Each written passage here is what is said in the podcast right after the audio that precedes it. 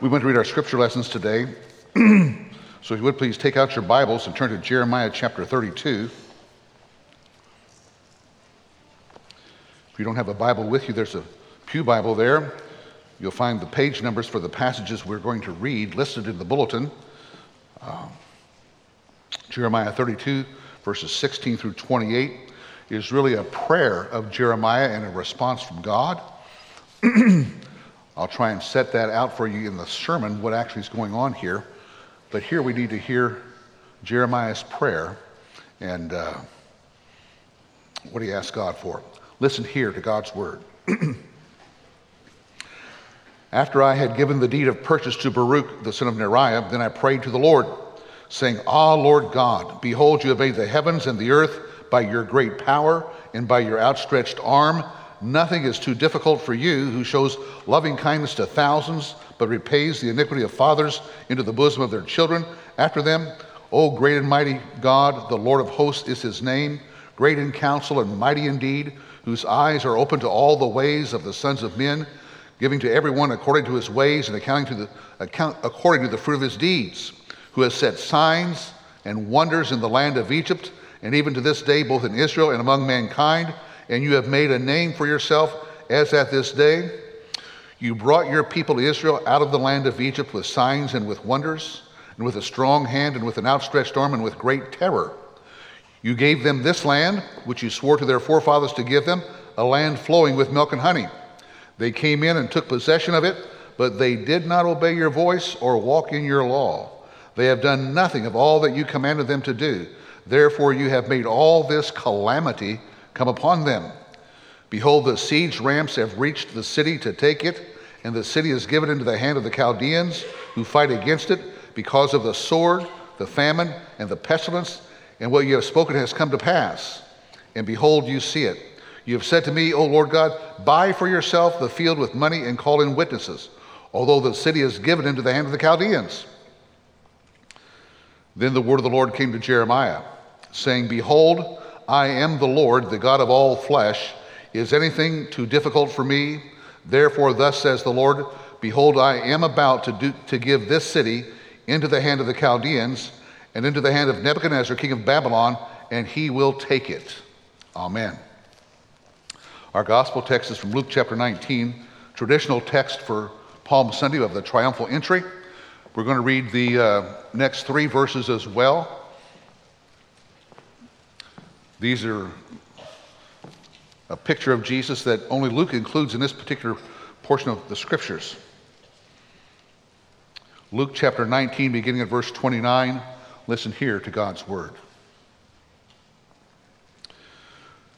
When Jesus approached Bethphage and Bethany, near the mountain that is called Olivet, he sent two of the disciples, saying, Go into the village ahead of you. There, as you enter, you will find a colt tied on tied on which no one has yet ever sat. Untie it and bring it here. If anyone asks you, Why are you untying it? you shall say, The Lord has need of it. So those who were sent went away and found it just as he had told them. As they were untying the colt, its owners said to them, Why are you untying the colt? They said, The Lord has need of it. They brought it to Jesus, and they threw their coats on the colt and put Jesus on it. As he was going, they were spreading their coats on the road. As soon as he was approaching near the descent of the Mount of Olives, the whole crowd of the disciples began to praise God joyfully with a loud voice for all the miracles which they had seen, shouting, Blessed is the King who comes in the name of the Lord, peace in heaven and glory in the highest. Some of the Pharisees in the crowd said to him, Teacher, rebuke your disciples. But Jesus answered, I tell you, if these become silent, the stones will cry out. When he approached Jerusalem, he saw the city and wept over it saying, If you had known in this day, even you, the things which make for peace, but now they have been hidden from your eyes.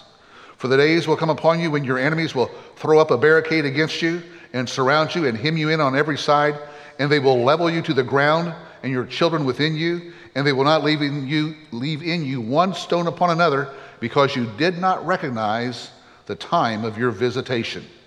Amen. In our epistle reading is from Colossians, the first chapter, the first 14 verses.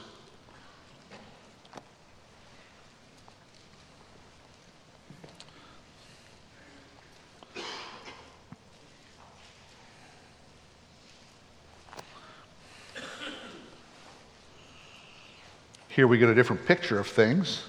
This is what's happened in the basically the 30 years since Holy Week. Listen here again to God's word. Paul, an apostle of Jesus Christ by the will of God, and Timothy, our brother, to the saints and faithful brethren in Christ who are at Colossae, grace to you and peace from God our Father. We give thanks to God the Father of our Lord Jesus Christ, praying always for you, since we heard of your faith in Christ Jesus and the love which you have for all the saints, because of the hope laid up for you in heaven, of which you previously heard in the word of truth, the gospel, which has come to you, just as in all the world also it is constantly bearing fruit and increasing, even as it has been doing in you also since the day you heard of it and understood the grace of God in truth, just as you learned it from Epaphras our beloved fellow bondservant, who is a faithful servant of Christ on our behalf, and he also informed us of your love in the Spirit. For this reason, since the day we heard of it, we have not ceased to pray for you and to ask that you may be filled with the knowledge of his will in all spiritual wisdom and understanding, so that you will walk in a manner worthy of the Lord to please him in all respects, bearing fruit in every good work and increasing in the knowledge of God, strengthened with all power according to his glorious might for the attaining of all steadfastness and patience, joyously giving thanks to the Father who has qualified us to share in the inheritance of the saints in light. For he rescued us from the domain of darkness and transferred us to the kingdom of his beloved Son, in whom we have redemption, the forgiveness of sins. Amen. We'll take just a few moments to bow our heads and silently meditate upon God's word, which we've read. Well, Lord God, we bow before you, the Lord of all the earth who made the heaven and the earth by your outstretched arm, as we've already read and as you've declared. We ask for you, Lord, today to continue to stretch your hand out toward us in power to minister your truth, your word to us, that we may be built up, grow and increase in the knowledge of God and in our uh, comprehension of your word and what that means for our lives and live more faithfully, fruitfully for you. We ask that you would do this that your name may be praised. We pray through Christ our Lord. Amen. Let me set the scene for you. It's the year 588 or 587 BC, before Christ, before Christ was born. It's the 10th year of the reign of Zedekiah. Zedekiah was one of the sons, the third son of Josiah, to sit on the throne of Israel. It's his 10th year. Jerusalem is under siege by the Babylonians. There's famine, there's pestilence, a present reality. It's been going on for some time. They have very, very difficult place to sit and to be. The Babylonians, by the tens of thousands, surround the city, have for some months.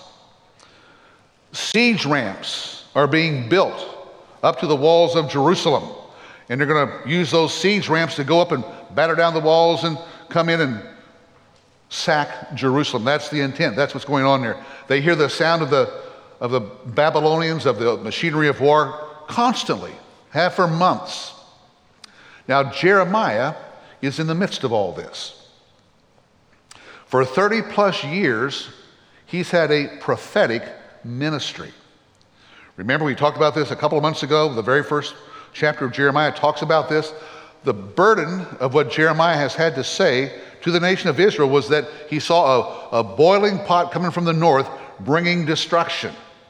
Now, 30 years prior to this, no one thought much about the Babylonians. Assyria was running down, and, but no one thought much about the Babylonians. But 30 years have brought a lot of change. And now here the Babylonians are at the gates. The Babylonians have already defeated the Egyptians, the Battle of Carchemish. 15 years before, their start to power. Uh, so, he, but he has been prophesying for 30 plus years, which didn't seem possible at all, now is at hand. Jeremiah, however, is imprisoned. He's been in prison for a while. Now, they didn't have prisons per se in Israel because they didn't believe in prisons. You know, that if you, there was, quick and immediate justice, and there was restitution. So, you know, you either uh, had to pay back or work it off or do something like that. rarely were they imprisoned except for someone like Jeremiah who had done nothing wrong, but they wanted to shut his mouth.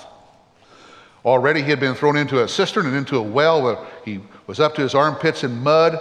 Uh, there were people who wanted to kill him, but Zedekiah, the king, for some reason or another, protects Jeremiah.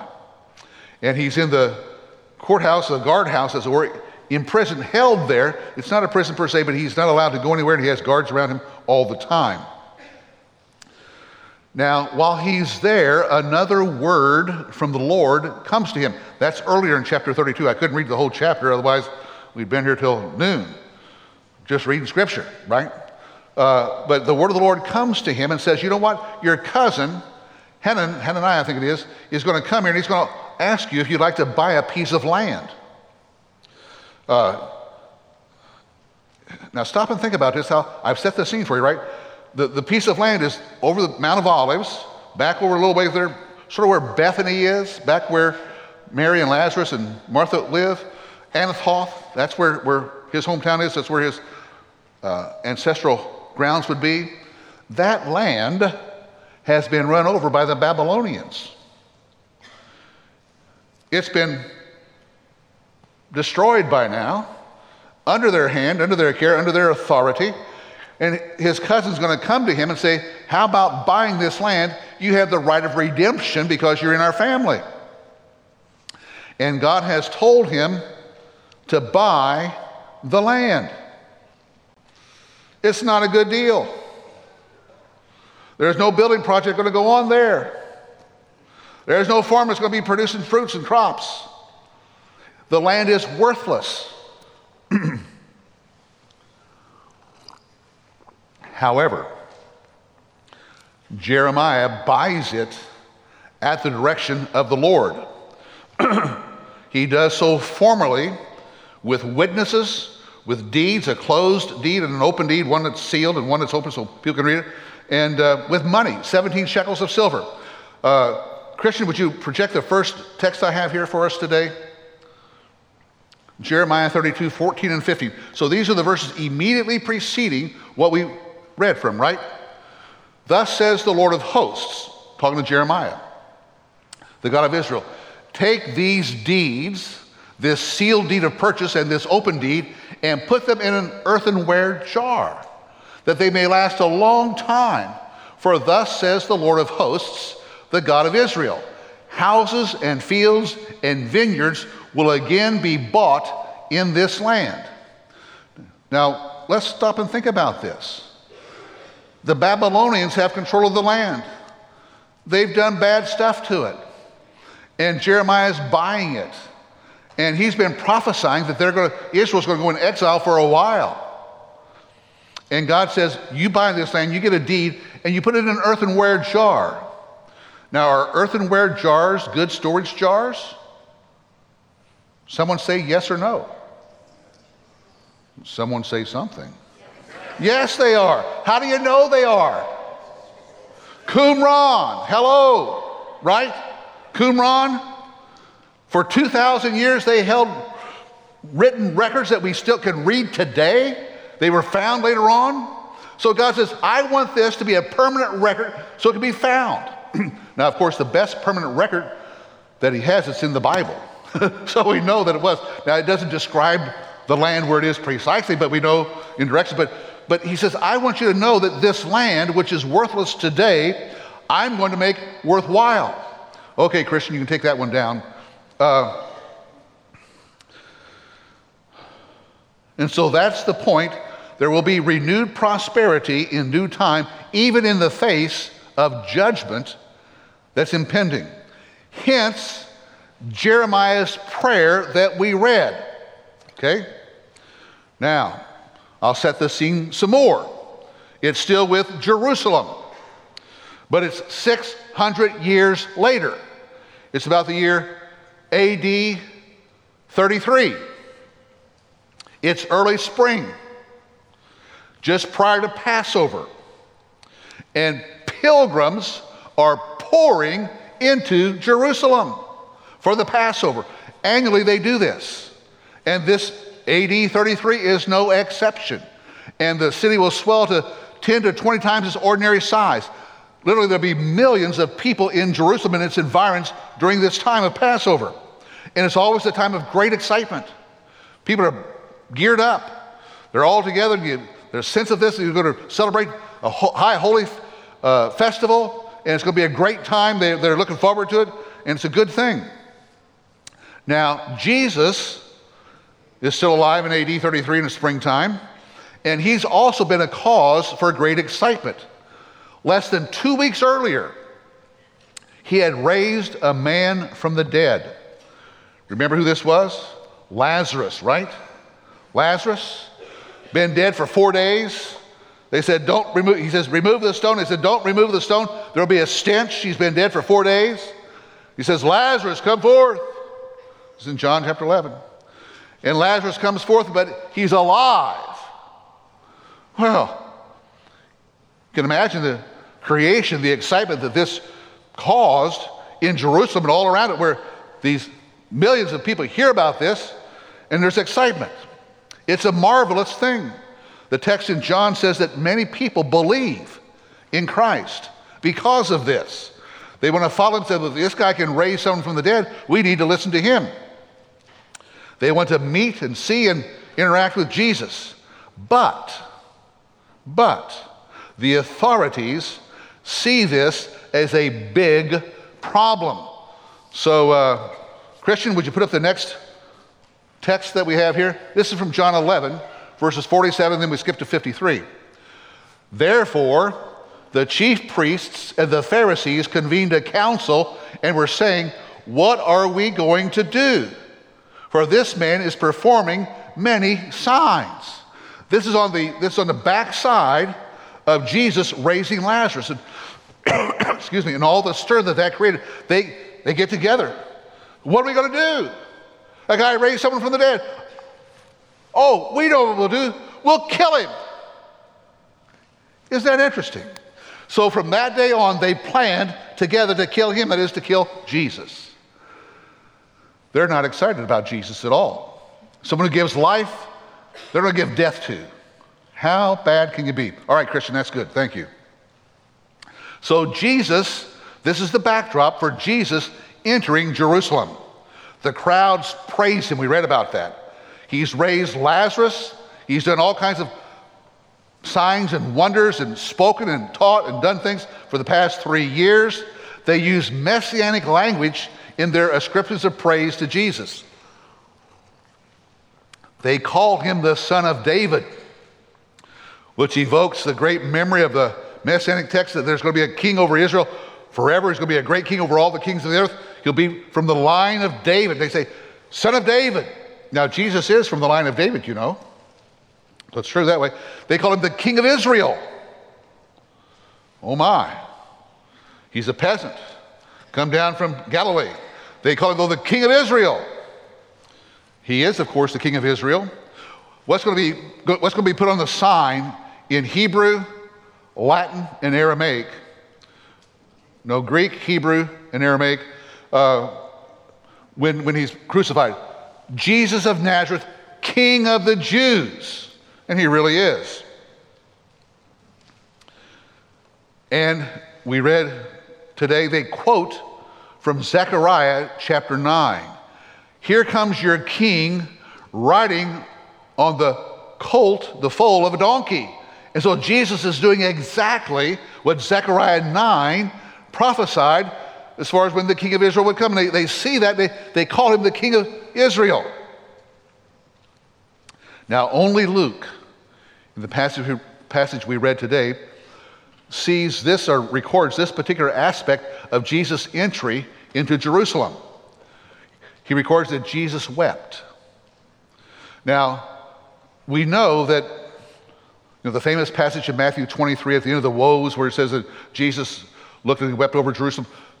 Luke has that passage too. It's back in Luke 13. This is a different time, not that far away, but he again weeps over Jerusalem because he sees what's happening. He sees what's about to happen. That within a generation, Jerusalem will be rabble and rubble. They'll be gone. Great destruction, great death, great tragedy. he sees all that. And he weeps because he has the means whereby that may be averted. But their eyes are blind and they don't see the day of their visitation.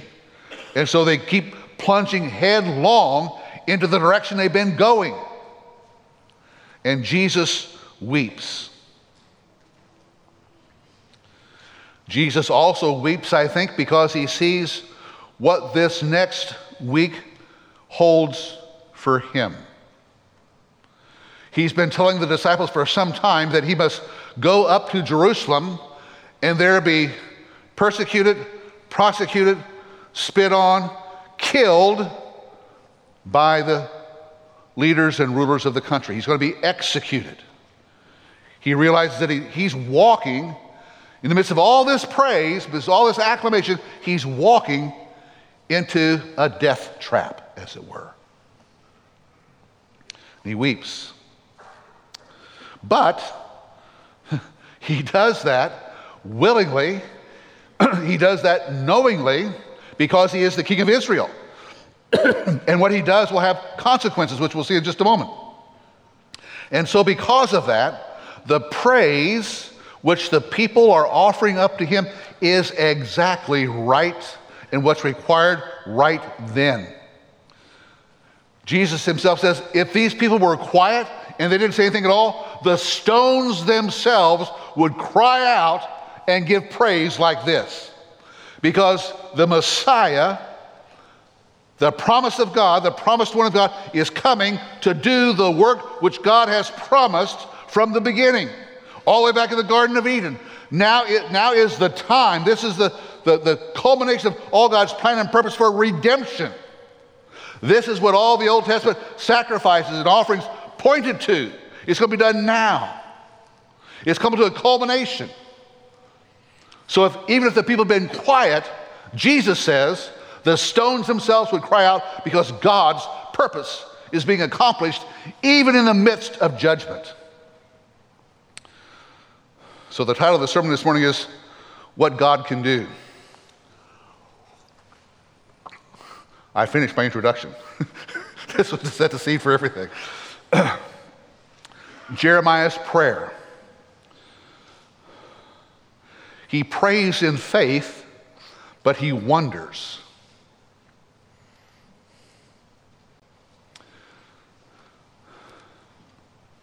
Will God actually destroy the city of God? That's what all the Jews think could never happen. The presence of God dwells here in the temple. He will never let Jerusalem be sacked and razed like this. Well, Jeremiah has been convinced of that. He knows that that shall happen. He knows that it will happen deservedly. And we read in his prayer, he gives a list of all the things they've done. Since the time they, they were brought out of Egypt and brought in here, they've just transgressed, transgressed, transgressed, done that which they ought not to have done, not done the things they should have done. He says, We deserve it. He says, Lord, I bought land at your direction. That acreage from Hananiah, my cousin, I bought it at your direction.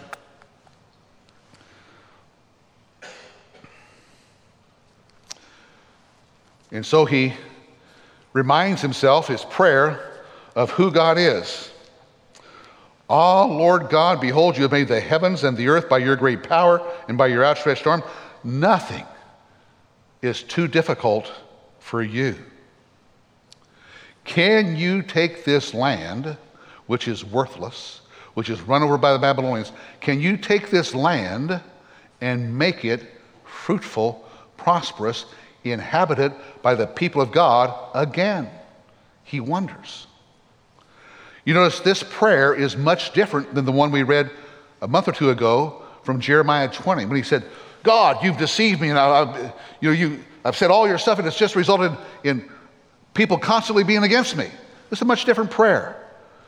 That prayer came fairly early on in his ministry. This is just in the last year of, of his recorded ministry that we have. Much different prayer. Prayer of faith. And in verse 27, God speaks back to him and answers his prayer. He says, Jeremiah, You got it exactly right. Behold, I am the Lord, the God of all flesh. Is anything too difficult for me? I can take a land that's under judgment, that's going to receive the judgment of God, and I can make it bloom again.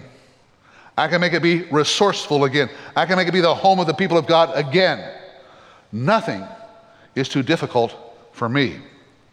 I will do it. Jesus' lament, even though the crowds are exactly correct that he is the king, the crowds don't see the king's costly mission. And within a matter of a week, folks are going to be in great, great distress.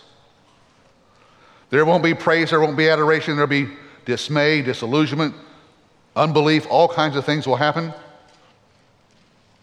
But what Jesus sees is the hardness of heart of the vast number of people and destruction that lies ahead. He will wrestle, just like Jeremiah, he will wrestle with God about all this. I invite you to come on Good Friday evening and we'll read about it, see and hear his wrestling with the Father. Wrestling like Jeremiah in faith. A wrestling that can hear the hard and difficult words of God and go forward in faith. Here's the reality, though it's Colossians 1.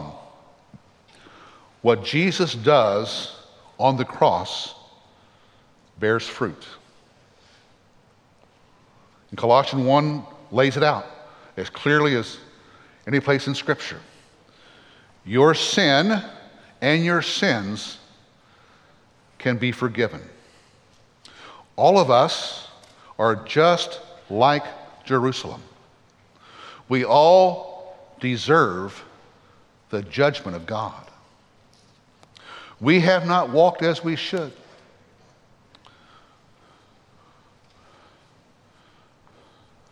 But the judgment of God, Jesus bore for his people, for us. The gospel is this your sin and your sins can be forgiven, and you can have peace with God. Real, genuine peace, not a veneer, not a covering over, not a just pretending that things are all okay. No, sins have been acknowledged, guilt is there and it's been taken away. The price has been paid. And your life, just like God promised Jeremiah that piece of land he bought, your life can be transformed. You can go from being a scoundrel to someone people can trust and count on. You can go from being someone who, who is just wondering wherever you, you may be to someone who has purpose, direction. You know what God has for you. You can go from someone who has all kinds of bad things coming out of your mouth to someone who speaks the praises of God without taint.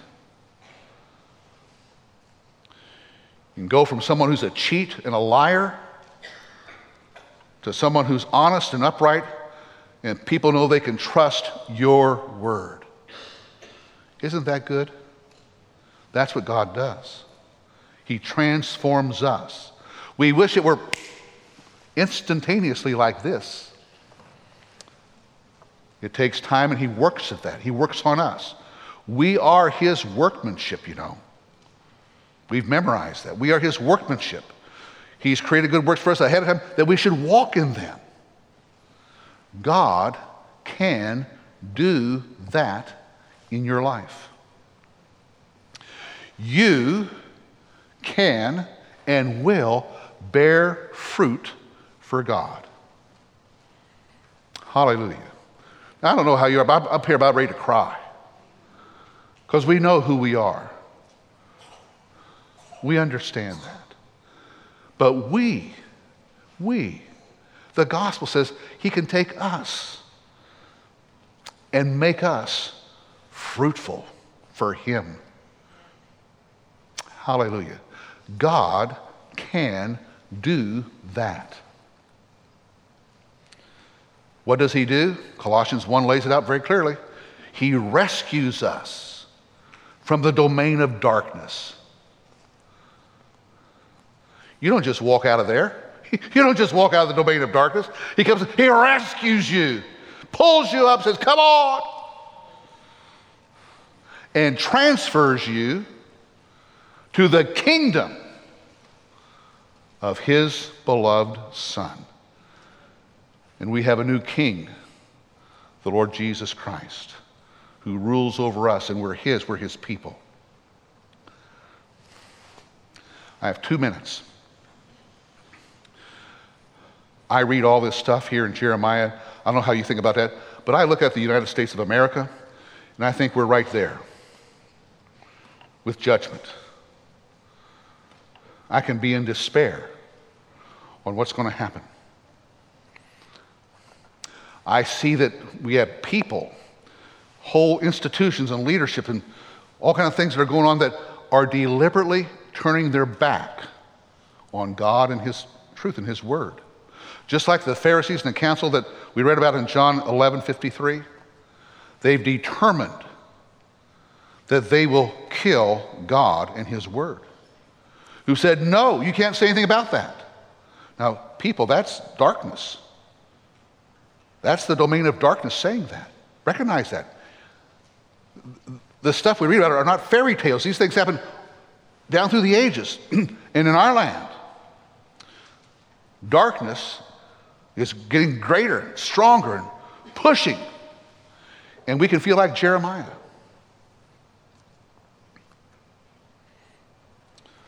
But we see today what God can do. I encourage you in the next week to go see the movie Unplanned. Have you heard of that movie? Unplanned? Since I think it's 2015, one person we've prayed for with some regularity, once a month anyway, is Deborah Nucatola. Remember who Deborah Nucatola is? She's the head of medical services for Planned Parenthood North America. She's the one in that first tape that was released that talked about how she could get babies out and so that the calvarium, the, the skull, is intact. She talked about how, well, you, you crush the middle portion of it, and that way you get it out and get to the, where, where the head is, just bring it on out. She's the one talking about that. We've been praying for her. She has an interesting testimony. If you read the whole transcript, that whole thing, she, you know, I've told you this before, she got into doing abortions because she wanted to help kids. And somehow that got all, looking, I haven't, I'm back in my office, you can read it. That, that got all twisted around. And she's where she is, in a place I'm sure she never thought she'd be. But she's there. She's there happily. Well, God can save and change her life. So that's why I said, go see Unplanned. Because there, a woman named Abby Johnson, true story, had the whole Planned Parenthood in, in a city in Texas who was the, the Planned Parenthood uh, Person of the Year for Texas in one year. She got converted. She saw the horror of what she was doing. And God transferred her out of the domain of darkness into the kingdom of his beloved Son. God can do that. And we are under obligation to pray for our land, to bear witness and speak where appropriate, where right, to speak what God says, to not be intimidated and pushed back by the powers of darkness. Now, for some, it may be like Jeremiah, they end up in jail or imprisoned or castigated or whatever it may be. But we are called to be witnesses to what God can do. And unlike Jeremiah, we know what he has done. Christ died for our sins. He died to transform us and make us new people and make us fruitful for him. I'm two minutes over. Now stop and think. Wouldn't it be wonderful if we had all the people who are here today had all their sins listed up here on, the, on the screens? Wouldn't that be great? It would. We, then we really remember who we are, what we've done, what we're like, and what God has redeemed us from. We were, but now we are, right? That's why it's always good to read 1 Corinthians 6, 9, 10, and 11. There's this catalog of these great sins.